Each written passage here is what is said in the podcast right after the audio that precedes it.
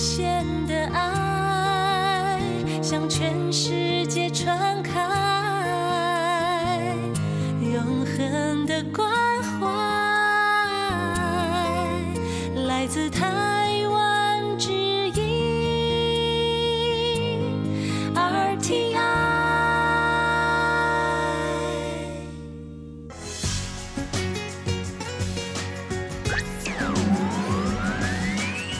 Quý vị đang đón nghe chương trình Việt ngữ Đài RTI truyền thanh từ Đài Loan.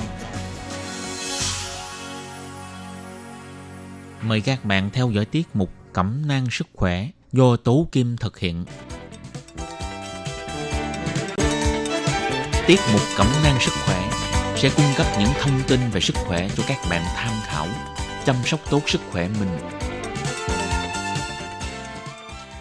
Tôi Kim xin kính chào các bạn. Hoan nghênh các bạn đã đến với chương mục Cẩm nang sức khỏe ngày hôm nay.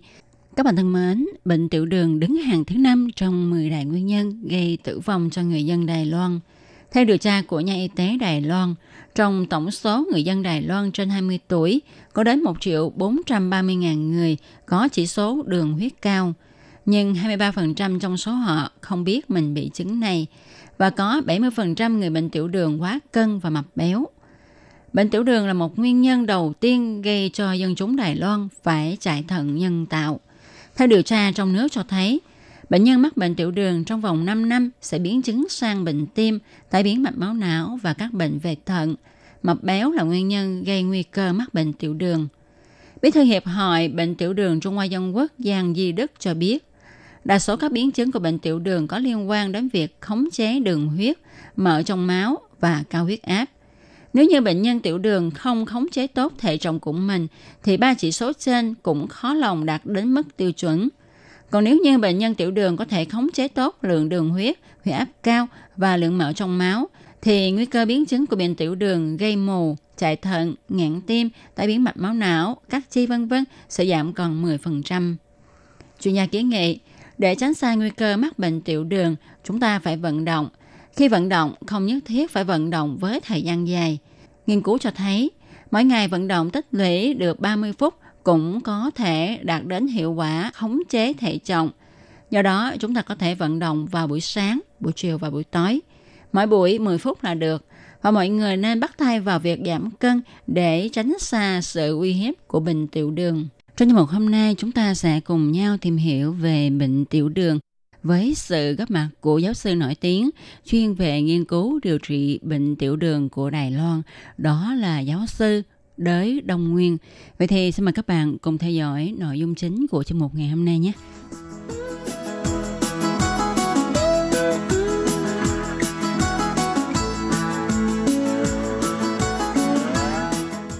Tôi Kim xin chào giáo sư bác sĩ. 你好，各位听众好。 Thưa giáo sư Nguyên, được biết là giáo sư đã bỏ ra nhiều công sức và thời gian cho việc nghiên cứu và điều trị bệnh tiểu đường ở Đài Loan. Và vì căn bệnh tiểu đường hiện nay là một trong những căn bệnh mãn tính quan trọng mà nhiều người mắc phải nhất trên thế giới. Theo thống kê thì hiện nay trên thế giới có 300 triệu người mắc bệnh và theo dự đoán thì 20 năm sau trên thế giới sẽ có 600 triệu người mắc bệnh tiểu đường. Cho nên mọi người trên thế giới đều rất quan tâm về căn bệnh này. Và Tổ chức Y tế Thế giới cũng đã liệt bệnh tiểu đường là bệnh mãn tính vào một quản lý trọng yếu, phải không thưa bác sĩ? Ừ.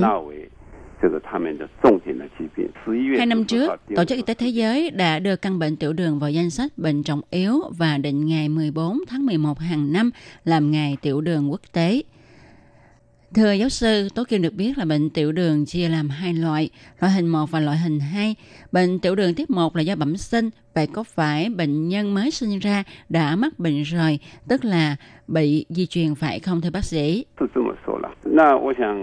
是这么说了。那我想，第一型的话呢，从发病的年龄来讲的话呢，第一型是比较年轻啊、大多数的病人是在二十岁以前。 Không phải như 发病 vậy, 的 tiểu đường loại hình 1 phát bệnh đa số ở độ tuổi thấp, tức còn trẻ, khoảng dưới 20 tuổi.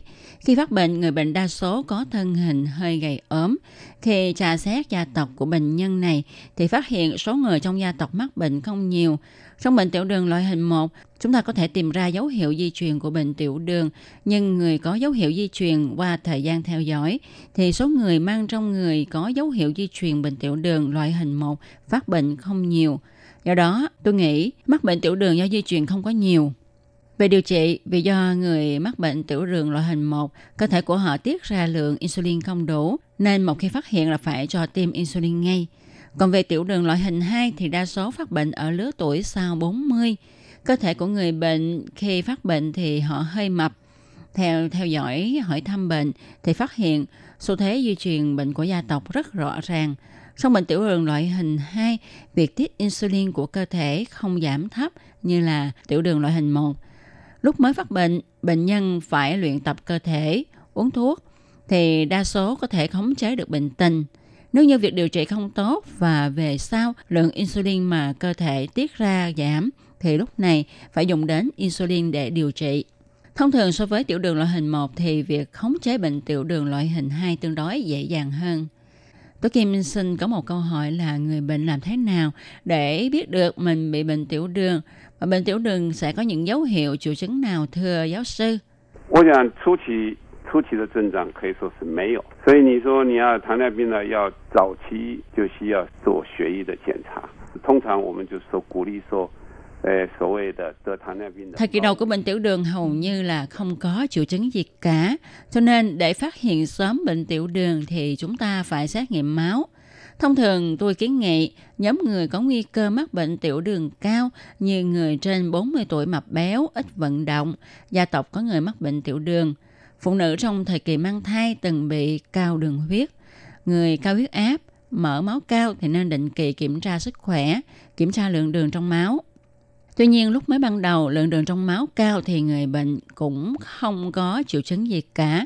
Chẳng hạn như lượng đường huyết vào buổi sáng sau khi thức dậy cao hơn 126 và sau khi ăn cơm thì cao hơn 200.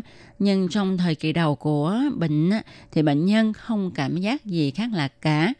Rồi theo lượng đường huyết tăng dần, ví như trước bữa ăn cao hơn 200 và sau bữa ăn cao hơn 250 đến 300 thì dần dần triệu chứng của bệnh mới phát ra. Triệu chứng thông thường của bệnh tiểu đường là tiểu nhiều, uống nước nhiều, ăn nhiều, nhưng cơ thể tụt cân, sức lực yếu đi, mệt mỏi. Đối với bệnh nhân nữ, đôi khi bị ngứa ở âm hộ. Thưa giáo sư, thông thường khi chúng ta ăn nhiều, uống nhiều thì mập ra. Vậy tại sao khi mắc bệnh tiểu đường thì người bệnh ăn thật nhiều, uống thật nhiều mà thể trọng của họ lại tuột? Giáo sư có thể giải thích điều này không ạ?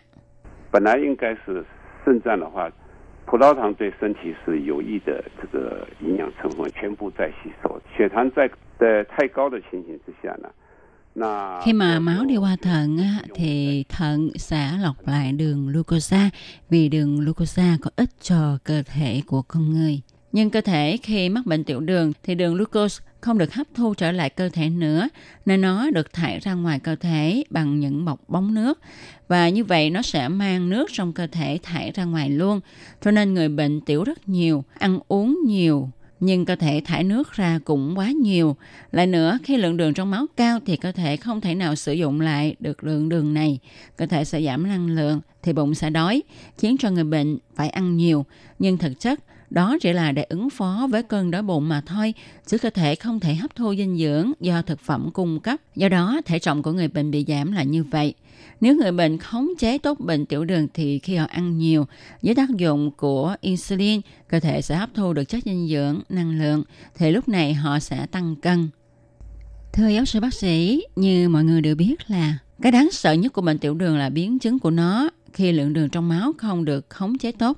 Vậy thì giáo sư có thể cho bệnh nhân biết là bệnh tiểu đường có những biến chứng nào hay không?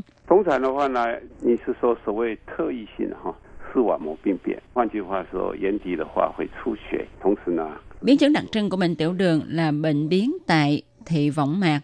Nghiêm trọng nhất sẽ xuất huyết, đôi khi tăng nhãn áp hay là tróc võng mạc. Nghiêm trọng sẽ ảnh hưởng đến thị lực của người bệnh – Biến chứng thứ hai của bệnh tiểu đường là các bệnh về thận.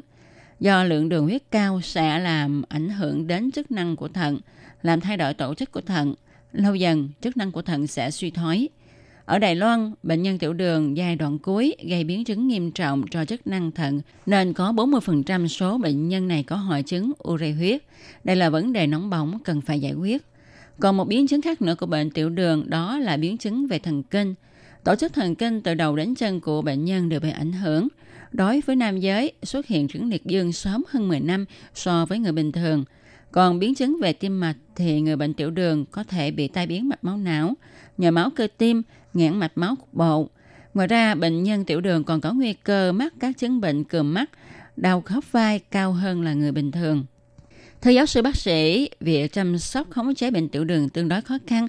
Vậy ta phải chăm sóc bệnh nhân như thế nào, cũng như bệnh nhân phải phối hợp ra sao để khống chế tốt căn bệnh ạ? À? 那通常的话呢，管理方面的话，有七件呢，必须要特别注意的。比如说是几周人。Thông thường thì có 7 mục mà chúng ta phải thực hiện. Thì thường khi người bệnh được thông báo mắc bệnh tiểu đường thì họ không tin vì quá bất ngờ. Rồi họ có mượn cớ để kéo dài thời gian tiếp nhận điều trị. Đến khi đã không còn kéo dài được nữa thì họ mới chịu điều trị bệnh.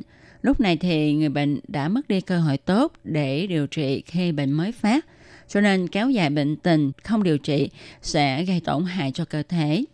Do đó, hiện nay chúng tôi tìm cách để cho bệnh nhân chấp nhận căn bệnh, chịu đối mặt với căn bệnh này để tiếp nhận điều trị bệnh sớm. Khi điều trị bệnh tiểu đường, người bệnh phải khống chế ăn uống. Nguyên tắc ẩm thực cho người tiểu đường là cao chất xơ, ít đường và lượng chất béo phải vừa phải. Nếu có thể thực hiện được thói quen ăn uống tốt lành mạnh thì sẽ khống chế được lượng đường huyết giữ gìn cho sức khỏe và thể trọng, giảm thấp lượng thuốc dùng, cải thiện lượng đường huyết, huyết áp, vân vân. Trên thực tế, khống chế việc ăn uống không phải là cấm tuyệt đối không cho ăn một cái thứ gì đó hay buộc tay buộc chân của bệnh nhân lại không cho ăn uống thứ gì mà chủ yếu là người bệnh phải tạo thói quen ăn uống lành mạnh cho mình. Mỗi bữa ăn nên ăn nhiều loại thức ăn phong phú và dinh dưỡng. Không nên kiêng tuyệt đối chất béo mà phải hấp thu một lượng thích hợp vì chất béo là một chất mà cơ thể rất cần để duy trì sức khỏe. Đó là những điểm mà người bệnh phải nắm rõ. Ngoài ra, vận động rất tốt đối với bệnh nhân tiểu đường vì nó sẽ giúp khống chế thể trọng, thúc đẩy việc trao đổi chất của cơ thể, cường hóa chức năng của tim phổi, giảm thấp nguy cơ mắc các bệnh về tim mạch. Đồng thời vận động sẽ làm cho tâm trạng của con người vui vẻ. 第三个要素的话呢是药物，那药物在糖尿病的治疗上是 不可或缺的一环，也是呢最容易遭受误解的。Điều quan trọng thứ ba là trong điều trị bệnh tiểu đường đó là thuốc. Thuốc là một mấu chốt quan trọng không thể thiếu trong việc khống chế bệnh tiểu đường, nhưng nó lại thường bị người ta ngộ nhận. Có bệnh nhân cho rằng có thể không uống thuốc thì cố gắng không uống thuốc vì thuốc sẽ gây hại cho cơ thể. Thuốc điều trị bệnh tiểu đường có tác dụng điều tiết lượng đường trong máu, Thông qua tác dụng của thuốc có thể giúp hạ đường huyết và cũng thông qua thuốc có thể khống chế những biến chứng do bệnh tiểu đường gây ra. Cho nên bệnh nhân phải có nhận thức đúng đắn về thuốc điều trị bệnh tiểu đường. Ngoài ra trong điều trị bệnh này thì chúng ta cần kiến lập theo dõi cho bệnh nhân về lượng đường huyết, chức năng gan, thận, nước tiểu vân vân. Còn người bệnh thì phải theo dõi khống chế thể trọng, huyết áp, lượng đường huyết trong máu vân vân.